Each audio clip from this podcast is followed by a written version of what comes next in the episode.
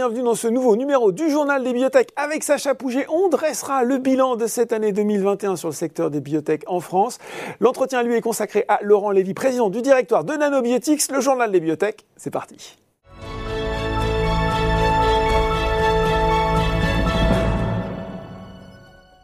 Et on retrouve pour notre point d'actu Sacha Pouget, directeur associé chez Calisté Biotech Advisor et fondateur de Biotech Bourse. Bonjour Sacha. Bonjour Laurent. On s'était dit hein, qu'on allait se faire ce, ce, petit euh, bilan 2021 sur notre fil rouge performance, financement, opération. On va commencer par les performances 2021 justement des biotech françaises. Qu'est-ce qui s'est passé sur l'année écoulée Sacha?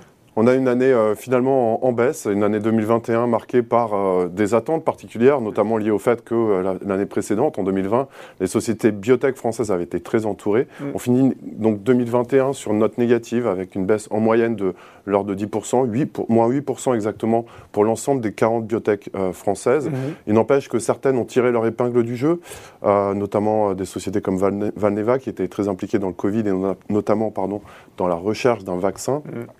Euh, mais globalement, voilà, on, on finit sur une petite consolidation après une année 2020 euh, euh, exceptionnelle. Bon, les, les, je ne sais pas si vous avez le chiffre en tête, les voisins européens s'en tirent mieux par exemple? Alors ailleurs en Europe, on, constate vraiment une surperformance de la part des pays nordiques, euh, où là véritablement les sociétés ont été pas mal entourées, aussi euh, au, Royaume-Uni, euh, et puis un, un, pays alors assez, exotique dans les pays de l'Est, mais la Pologne qui a maintenant une quinzaine de biotech qui sont cotées là-bas et qui a bien performé. C'était un des meilleurs élèves d'ailleurs du reste en, en, 2021. Ah bah si on aime la biotech, il va falloir regarder la Pologne. financement, il s'est passé beaucoup de choses sur le coup pour, pour l'année écoulée pour les biotech. Hein. Alors c'était une, année euh, véritablement très intéressante puisque alors, euh, on revient d'une année 2020 où c'était un record historique puisque en 2020 les sociétés biotech avaient été recherchées avec de grosses levées de fonds. Mm. Euh, elles avaient permis de récolter 1,34 milliard d'euros mm. sur l'ensemble de 2020. Donc on a une baisse de 27% précisément en 2021 par rapport à l'année précédente. donc on a levé pas loin de 1 milliard d'euros quand même, 980 millions d'euros exactement mm-hmm. en 62 opérations. Euh, c'est un chiffre assez significatif et surtout on finit euh, l'année euh, avec un mois, de décembre qui a permis de lever 176 millions d'euros, c'est du jamais vu sur un mois de décembre. On a eu une bonne, belle fin d'amorce. On a eu aussi euh, des partenariats, hein, notamment celui de GenFit, qui a permis de... Avec Ipsen. Avec Ipsen, voilà, tout à fait, dans, la PBC. Donc, un partenariat qui a permis euh, à GenFit de, de, lui rapporter 120 millions d'euros, qui a donc la plus grosse levée euh, de l'année pour une biotech française bah, sur 2021. On a eu aussi Valneva, qui a fait deux opérations proches de 90 millions d'euros, notamment une, une opération sur le, sur le Nasdaq avec son IPO. et puis, on a eu aussi, c'est euh, souligné, euh, une introduction en bourse, celle de Mat Pharma, qui a mhm. été la septième plus grosse levée de l'année, euh, lui permettant de récolter 35 millions d'euros.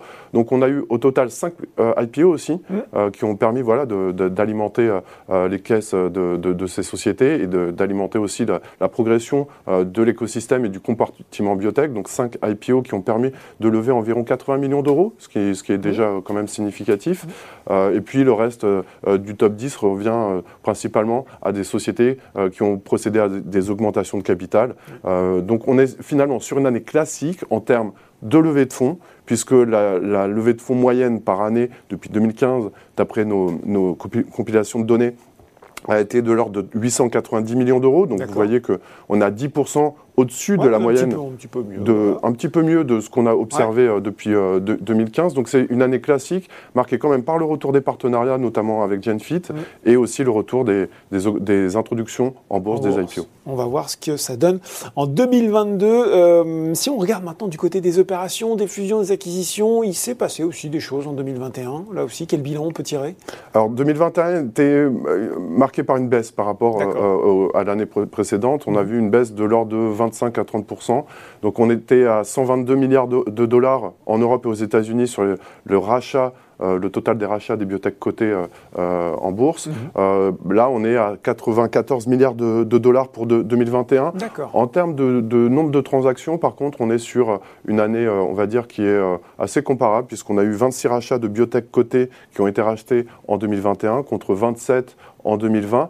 par contre, ce qu'on peut souligner, c'est intéressant, c'est qu'on voit le prix des transactions qui a fortement augmenté, euh, augmenté, puisque euh, en, en, 2020, on avait euh, eu 13 transactions à plus de 1 milliard de, dollars, et on, on, voit une augmentation en 2021 à 18 transactions de plus de 1 milliard de dollars. Donc on va dire que c'est la manifestation et la, preuve que les laboratoires et les big pharma sont plus enclins à payer cher pour des cibles d'intérêt. Donc c'est aussi un signal quand même positif pour l'écosystème biotech. On se souvient qu'il y avait eu des deals aux États-Unis au second semestre, notamment Pfizer, hein, je crois, qui avait effectivement sorti le carnet chèque pour, pour mettre la main sur des biotech prometteuses. Qu'est-ce que ça nous donne en termes de valorisation des sociétés françaises, Sacha?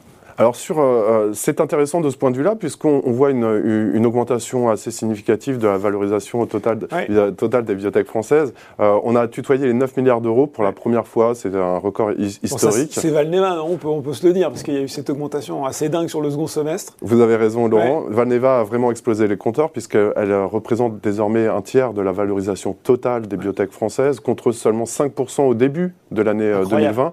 Donc on a une forte augmentation liée à, à cette société. C'est jamais vu un tiers du total du compartiment biotech pour une seule euh, euh, biotech. Mm. Euh, ce qui pourrait nous arriver en 2022, en tout cas je l'espère, c'est peut-être tutoyer, voire dépasser les 10 milliards d'euros. On a vu que c'était possible avec Valneva qui a progressé jusqu'à une valorisation d'environ 3 milliards mm. d'euros voilà, il y a beaucoup de résultats qui sont attendus en, 2022. On sait que ça peut donner lieu à des euh, euh, augmentations de, cours, euh, et de création de paliers de valeur. Donc c'est aussi quelque chose qui sera à regarder en 2022, cette augmentation et peut-être ce franchissement des 10 milliards d'euros est historique. Bon, qui sera le nouveau Valneva en 2022 À défaut de le savoir, qu'est-ce qui nous attend dans les prochains mois, Sacha?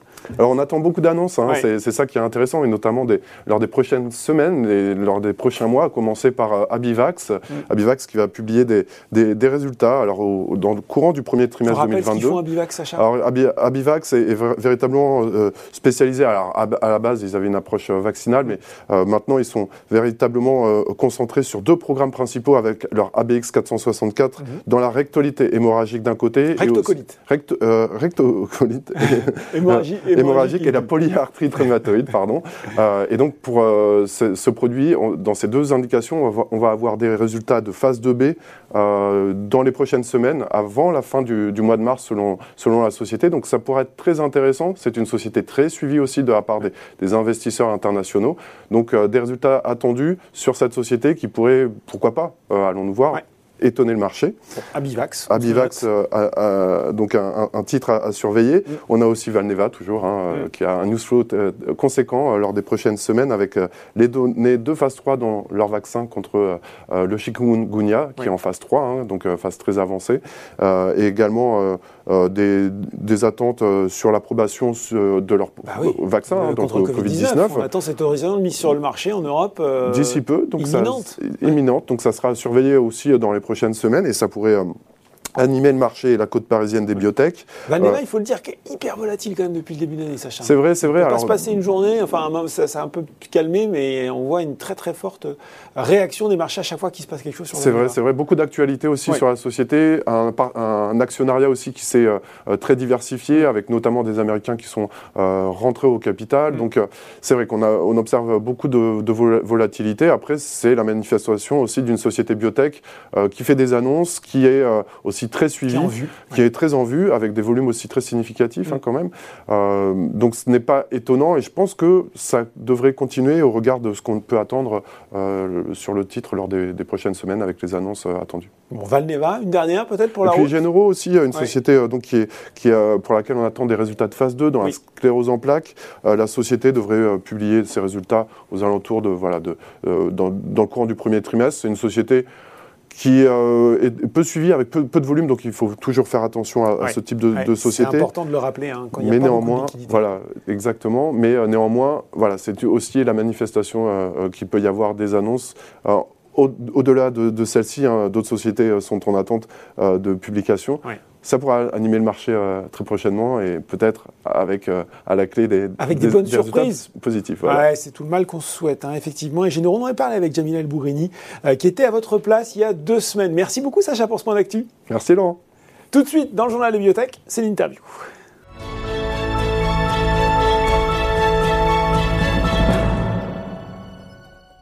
Et j'ai le plaisir d'accueillir pour l'entretien Laurent Lévy, président du directoire de Nanobiotics. Bonjour Laurent. Bonjour. Alors, on commence fort cette année 2022 chez Nanobiotics puisque cette nouvelle est tombée, on l'attendait, euh, recrutement du premier patient randomisé dans l'étude 312, étude pivot de phase 3, hein, euh, principal programme dans le cancer de la tête et du cou. Euh, faut se le dire, alors il y a il y a un peu, de, un peu plus de délai que ce qu'on pensait, puisque c'était prévu en 2021, mais ça y est, maintenant les choses sérieuses commencent. Oui, effectivement, on avait prévu de démarrer cet essai euh, au deuxième semestre 2021. Euh, mm. Vu l'envergure de, l'essai et l'importance pour Nanobiotics des, des résultats de cet essai, on a pris le temps mm. de démarrer cet essai euh, d'envergure. C'est pour ça qu'on a décalé de, quelques mois le, démarrage. Ce qui est important quand on va recruter 500 patients à travers, 500 patients, hein. à travers le monde, c'est de bien démarrer puisqu'on ne rattrape pas les bêtises qu'on fait au départ. on, a pris le temps de, bien se poser et notamment d'amender le protocole en fonction des derniers résultats qui avaient été montrés pour s'assurer de maximiser les chances de succès de, cet essai. Bon, avec maintenant forcément la question qui suit, des premiers résultats intermédiaires qui vont tomber alors on attend plusieurs choses dans, cet essai. Hein. On attend d'abord une étude de futilité mhm. qui va regarder euh, le endpoint primaire de, l'étude, hein, qui, est, la survie sans progression euh, des, patients, où l'idée là est de regarder si on compare euh, le produit avec le bras contrôle, est-ce que l'on a une différence qui permet à l'essai d'être positif Et ça, c'est fait par un comité indépendant qui verra les, données de son côté sans qu'on puisse y avoir accès pour nous dire si on peut continuer l'essai. Et ça, ça arrive 18 mois après le premier patient traité. Donc 18 mois, on, aura des résultats. Ça nous euh, pour la futilité, voilà, c'est une étude pour la de futilité, et les résultats. Les premiers résultats qui arrivent, qui sont des résultats très importants, qui est la lecture intérimaire de ce endpoint euh, principal, qui est la, PFS, encore une fois, sur laquelle la FDS est accordée, si les résultats sont positifs, de pouvoir nous donner une euh, mise sur le marché accélérée du produit. Et ça, on attend, avec les hypothèses d'aujourd'hui, à peu près 30 mois. 30 mois, ça nous positionne à peu près mi-2024. Hein. Ça doit être à peu près ça. Ouais, c'est à peu près ça. Euh, il faut le dire parce que ça, semble évident peut-être pour les investisseurs qui suivent Nanobiotics, pour les actionnaires. Il faut revenir quand même sur ce euh, cancer de la tête et du cou, parce que beaucoup de gens ne savent pas trop ce à quoi ça correspond. Et puis, euh, se replacer peut-être dans un contexte, remettre le patient au centre, si je puis dire. vendredi 4 février, c'est la, la journée mondiale du cancer, avec une thématique qui va être celle des années à venir, Close the Care Gap.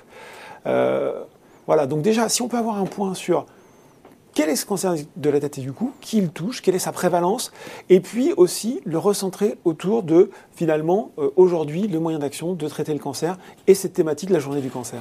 Oui, vous avez raison, bientôt on arrive à cette journée du cancer où le, thème est vraiment d'avoir des traitements plus justes pour la majorité des, patients ou pour la totalité des patients. Alors ça veut dire quoi, plus juste euh ben, En fait, on a beaucoup d'inégalités dans le traitement du cancer. Quand on regarde euh, les catégories socioprofessionnelles, quand on regarde l'âge, quand on regarde la localisation, quand mm. vous êtes près d'un grand centre hospitalier qui sait faire plein de choses techniques, vous mm. êtes mieux servi que quand vous êtes dans un petit hôpital qui n'a pas accès à toutes les dernières technologies. Donc il y a beaucoup de, variations et beaucoup de variabilité de la façon dont on a accès aux soins. Et l'âge est un des critères les plus importants, ce qui est assez paradoxal quand on voit que la plupart des patients qui meurent d'un cancer sont des personnes âgées.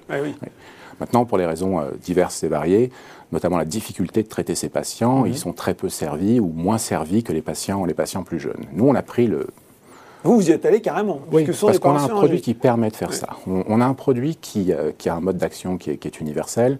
On a un produit qui a montré très peu de toxicité, donc qui peut s'appliquer. C'est des personnes âgées qui, pour beaucoup, sont, euh, sont des personnes très fragiles. Et c'est un peu toute l'idée du cancer tête et cou. Il y a beaucoup de personnes âgées dans les cancers tête et cou. Les cancers tête et cou, en général, c'est un cancer qui va de là à là, pas le cerveau. Hein, c'est pas le cerveau, c'est important. Pas le cerveau. Et quand on est âgé, fragile, on a accès à très peu de traitements parce qu'on ne peut pas supporter la chimiothérapie, parce qu'on a du mal à être traité pour des raisons assez, assez évidentes. Donc les patients sont très, très mal servis. Donc la population que l'on vise dans notre essai sont des patients fragiles, âgés, à qui on ne peut donner que de la radiothérapie. Et l'idée là, c'est d'apporter notre produit, très peu de toxicité, avec une bonne tolérance, et d'amener un gap d'efficacité suffisamment important pour prolonger et la survie et la qualité de vie du, patient. Donc finalement, Nanobiotics s'inscrit... Euh, en plein dans cette, dans cette thématique de la Journée mondiale du cancer quand je vous écoute, Laurent Mais On a un produit qui se veut euh, euh, aider des millions de patients. Donc si on veut aider des millions de patients en oncologie, on doit prendre les personnes âgées en compte. Point intéressant. Aujourd'hui, il faut quand même parler de ce potentiel commercial cette indication cancer tête et cou, qu'est-ce que ça peut représenter? Est-ce que des analystes ont chiffré un petit peu la taille de ce marché? Oui, donc dans les cancers tête et cou, ça, ça représente, c'est pas les plus gros cancers, mais mhm. étant donné le potentiel du produit, plusieurs analystes ont mentionné un blockbuster dans, cette, dans ces indications euh, des cancers tête et cou. Bon, et on rappelle, un blockbuster, c'est à peu près 1 milliard euh, de dollars de ventes euh, annuelles. 2024, c'est loin. Qu'est-ce qui fait vous êtes confiant aujourd'hui sur le fait que tout va bien se passer dans les 30 mois qui nous attendent Bon, déjà, on a plusieurs choses. Le, cancer tête et cou, c'était cette phase 3 globale qui, vient de démarrer. Euh, c'est notre chemin industriel pour amener le produit sur le marché, notamment aux États-Unis, mais aussi en Europe et, en Asie, ce qui va commencer à, nous permettre de générer du, chiffre d'affaires si les résultats sont ce que, l'on espère. Donc ça, c'est notre premier chemin. Ensuite, ce même produit, on le destine à plein d'autres applications. je parlais, je mentionnais des millions de patients. Le prochain euh, challenge pour Nanobiotics, c'est de transformer toute l'immunothérapie avec ce produit. On a déjà montré des résultats cliniques très intéressants de ce côté-là, où on arrive à prendre des patients qui reçoivent des inhibiteurs de points de contrôle, qui sont résistants, et on arrive à réverser cette résistance, à les amener à répondre, et on espère aussi pouvoir augmenter leur, leur survie. On a eu l'occasion d'en parler dans un précédent journal. Exactement. Donc pour nous, cette année, le challenge dans cette, euh, dans cette voie, c'est de à la fois recruter beaucoup plus de patients pour pouvoir étayer tous les résultats qu'on a commencé à montrer sur une plus large population, mais aussi de définir avec les agences réglementaires avec lesquelles on a initié le dialogue le chemin que l'on va prendre pour aller vers le marché. Donc ça devrait être la deuxième indication qui nous amène sur le marché dans une toute autre application. Cette année, au-delà des résultats, on compte clarifier auprès du marché le chemin que l'on va prendre, c'est-à-dire quel essai on va faire pour aller vers le marché dans cette indication ou dans ces indications-là. Et justement, transition toute trouvée, parce qu'il y a 11 essais en cours, hein, je crois, hein, euh, pour Nanobiotics. Allez, est-ce qu'on peut clairement aujourd'hui voir quelles sont les, principales priorités pour vous dans ces essais? Nos deux priorités, et là où on investit euh, la, plus grande majorité de notre, notre capital et de notre énergie, c'est tête et cou et l'immunothérapie. Maintenant, avec nos partenaires comme le MD Anderson euh, aux États-Unis à Houston, qui est un des plus grands centres euh, du cancer, de traitement du cancer dans le monde, et aussi Lian Bio, notre partenaire pour une partie de l'Asie, on va étendre l'utilisation de ce produit. Le MD Anderson a cinq essais cliniques en route aujourd'hui, dont le cancer du pancréas, qui est encore un autre cancer où on n'a pas grand-chose euh, pour les patients. Et dont le pronostic est souvent sombre, hein, il faut le dire. Comme beaucoup d'autres, mais celui-là en particulier. Oui, particulièrement agressif. Donc cette année, le, ce recrutement a bien avancé. On va pouvoir communiquer sur les premiers euh, résultats de ce, de ce cancer, enfin de cette phase 1 qui est faite par le MD Anderson. Est-ce qu'on peut parler un petit peu plus de l'étude 1100 qui euh, associe NBTXR3 avec les anti-PD-1 justement? Oui, qu'est-ce que vous voulez savoir dessus? Ben, quelles sont là aussi les différentes, euh, les différentes phases d'avancement de, de, cette étude? Alors ça, c'est le chemin d'immunothérapie que, que, je mentionnais. Mmh. Juste pour euh, recadrer le, problème ici, c'est que l'immunothérapie, c'est très bien, ça marche très bien, mmh. ça sauve des patients euh, mmh. tous les jours, mais ça ne sauve qu'une petite partie des patients. Puisqu'il y a très peu de patients finalement qui répondent aux inhibiteurs de, de points de contrôle. Parce qu'on arrive chez très peu de patients seulement avoir une réponse immunitaire. Ça. Donc le, point qui est important là, c'est comment est-ce qu'on peut déclencher une réponse immunitaire chez beaucoup de patients pour mm. qu'on puisse bénéficier de l'efficacité des inhibiteurs de points de contrôle. Et c'est ce que l'on commence à montrer avec notre produit, non seulement dans, toute la partie préclinique que l'on a développée, mm. où on peut combiner notre produit à beaucoup d'inhibiteurs de points de contrôle, tout, tout, ce qui sort à peu près aujourd'hui, on a commencé à le tester, mm.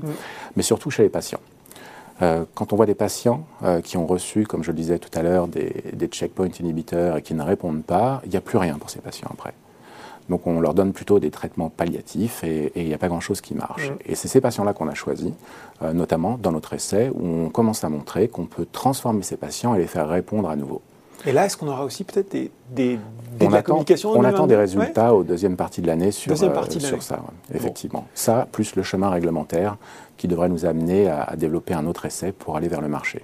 Justement, vous avez évoqué euh, ce partenariat avec le MD Anderson, euh, partenariat euh, qui dure depuis trois ans. Est-ce qu'on peut faire un bilan un petit peu complet, justement, parce qu'on sent qu'il va contribuer à élargir le potentiel des différentes indications de r 3 Notre idée, c'est de focaliser encore une fois l'entreprise sur un ou deux programmes et de permettre à nos partenaires de déployer dans euh, d'autres indications. Comme, vous le savez, le MD Anderson fait partie de ces très grands centres du traitement euh, mm. du cancer dans le monde et probablement parmi les, quelques plus grands. L'intérêt qu'on a vu avec eux, c'est qu'on a pu mobiliser tout le département de radiothérapie dans toutes les indications, et ce qui nous permet de déployer notre produit à travers un bon nombre d'essais cliniques? Il y a cinq essais aujourd'hui, on en attend d'autres que l'on va continuer à développer cette année et l'année suivante On a un essai dans le cancer du pancréas, donc on verra les, premiers, les premières sorties cette année. On a un essai dans le cancer de l'œsophage. On a un essai dans le cancer du poumon. On a deux autres essais dans les cancers tête et cou sur d'autres populations. Donc on est en train d'élargir vraiment l'utilisation de, ce, mm. de ce produit. Bon, voilà pour ça. Il y a aussi, il faut forcément parler, parce que vous l'avez évoqué, de Lian Bio, société euh, sino-américaine. Elle est entrée au Nasdaq en octobre dernier. Là, il y a six produits euh, en portefeuille pour cette société, dont NBTXR3, qu'elle va développer et commercialiser pour les marchés asiatiques. Là, forcément aussi, il faut savoir s'il va y avoir du neuf à court terme sur ce front. Oui, bien sûr. Alors, quand on parle de marché asiatique, on a un contrat de collaboration avec mhm. eux, une licence qui concerne la Chine et quelques pays euh, limitrophes. Ce n'est pas tout, tout, tout, toute, l'Asie. On souhaitait récupérer le Japon pour des raisons de, business évidentes. Avec Lian Bio, qui est, un partenaire avec qui on travaille depuis euh, un peu moins d'un an maintenant, mm. euh, l'idée c'est de pouvoir à la fois déployer notre produit sur les mêmes indications que nous, mm. euh, sur la Chine et quelques, quelques autres pays. À titre d'exemple, ils vont recruter à peu près 100 patients dans notre essai de phase 3 dans les cancers tête et cou, sur les 500 qu'on doit recruter au total, et un commitment de leur part dans le contrat d'aller aussi euh, recruter un certain nombre de patients dans d'autres essais d'enregistrement. Donc ça, ça va aider finalement euh, Nanobiotics à, aller euh, plus vite, ou en tout cas aller vite pour, pour ces différents essais. Ça nous permet d'aller plus vite, d'avoir aussi moins de dépenses, il faut, faut, le dire. Et aussi, ils vont pouvoir explorer d'autres indications qui sont peut-être plus spécifiques de, la Chine. On parle souvent du cancer du foie mhm. en Chine. On a déjà montré des très bons résultats dans cette, dans cette indication. Donc on continue à discuter avec eux pour voir comment est-ce qu'on va déployer encore une fois toute l'utilisation du produit. D'accord, donc c'est ça, c'est une discussion et potentiellement ils vous disent voilà cette indication-là, elle nous paraît intéressante, on a envie peut-être de la tester, c'est comme ça que ça marche? Alors tout ça est cadré, on a déjà une steering committee pour s'occuper de ça. oui, j'imagine qu'ils ne se lancent pas comme ça. Bien sûr, bien sûr. Oui, D'accord. En discussion euh, constante. On l'a dit, partenariat, vous l'avez signé en début 2021, partenariat régional. Vous avez bien euh, pris soin de nous, euh, nous expliquer précisément quelle zone il couvrait. Est-ce qu'on peut s'imaginer bah, finalement d'autres accords de partenariat plus larges géographiquement qui pourraient être signés bientôt? Tout à fait. vous savez qu'on ne peut pas parler de, on va pas avoir de, discussion. Non, pas de scoop aujourd'hui. Après, il y a toujours des, discussions euh, qui, sont, qui sont en cours. Maintenant qu'on a lancé la phase 3, euh, dans les cancers tête et cou, on passe dans un autre euh, registre de, de compagnies mm. et on, discute évidemment avec, avec certains partenaires de, l'industrie pharmaceutique. Bon, si on revient sur les, on va dire, le news flow à court terme de Nanobiotics, comment on va séquencer un peu cette année 2022 alors, on va évidemment informer le marché sur la bonne marche euh, de notre essai de phase 3, euh, les recrutements, où est-ce qu'on en est de mmh. façon régulière. Et ensuite, on va aussi avoir euh, tous de nouveaux résultats dans l'essai d'immunothérapie et la clarification du chemin réglementaire. Comment est-ce qu'on va développer le produit dans sa prochaine étape pour pouvoir adresser le marché. Donc ça, c'est vraiment nos deux priorités. Et ensuite, dans toute l'expansion, je, je, disais tout à l'heure qu'on aura les premières informations sur le cancer du pancréas, la phase 1. On a deux autres essais dont on va avoir euh, une lecture euh, cette année. Le premier est un nouvel essai dont on n'a jamais vu de résultat pour le moment, qui sont euh, les cancers tête et cou, mais cette fois pour des patients qui sont traités avec de la radiothérapie, plus chimiothérapie, plus nano. Donc on est élargi dans, cette, dans cette population tête et cou à l'utilisation de notre produit. Et un autre euh, essai, on va avoir la lecture de la phase d'expansion dans le, dans le cancer du, euh, du rectum euh, aussi. Donc on va avoir un news flow clinique relativement riche cette année. On va avoir des choses à se mettre sous la dent. ça fait beaucoup d'essais. Est-ce qu'il y a un refinancement pour, pour, pour, pouvoir mener de front tous ces essais justement, Laurent? Alors il y a beaucoup de ces essais qui ont soit été menés par des partenaires, soit qui sont menés par des partenaires. Donc le, le, ça allège un petit peu la, la charge financière de, de développement. Oui, notre idée c'est vraiment d'avoir un tous nos fonds focalisés sur nos deux développements, euh, la phase 3, tête et cou, et, euh, euh, l'immunothérapie. Après, vous avez vu le marché comme moi, ce n'est pas forcément le, meilleur mm. moment pour aller se, refinancer. On n'a pas de nécessité à court terme d'aller chercher du cash, mais on reste, on reste opportuniste. Et eh bien voilà, une année 2022 qui s'annonce très riche pour Nanobiotics avec pas mal de communication à venir. Merci beaucoup Laurent Lévy d'avoir été sur le plateau du Journal des Biotech. Merci. Le journal des biotech, c'est fini pour aujourd'hui. On se retrouve dans deux semaines. À très bientôt.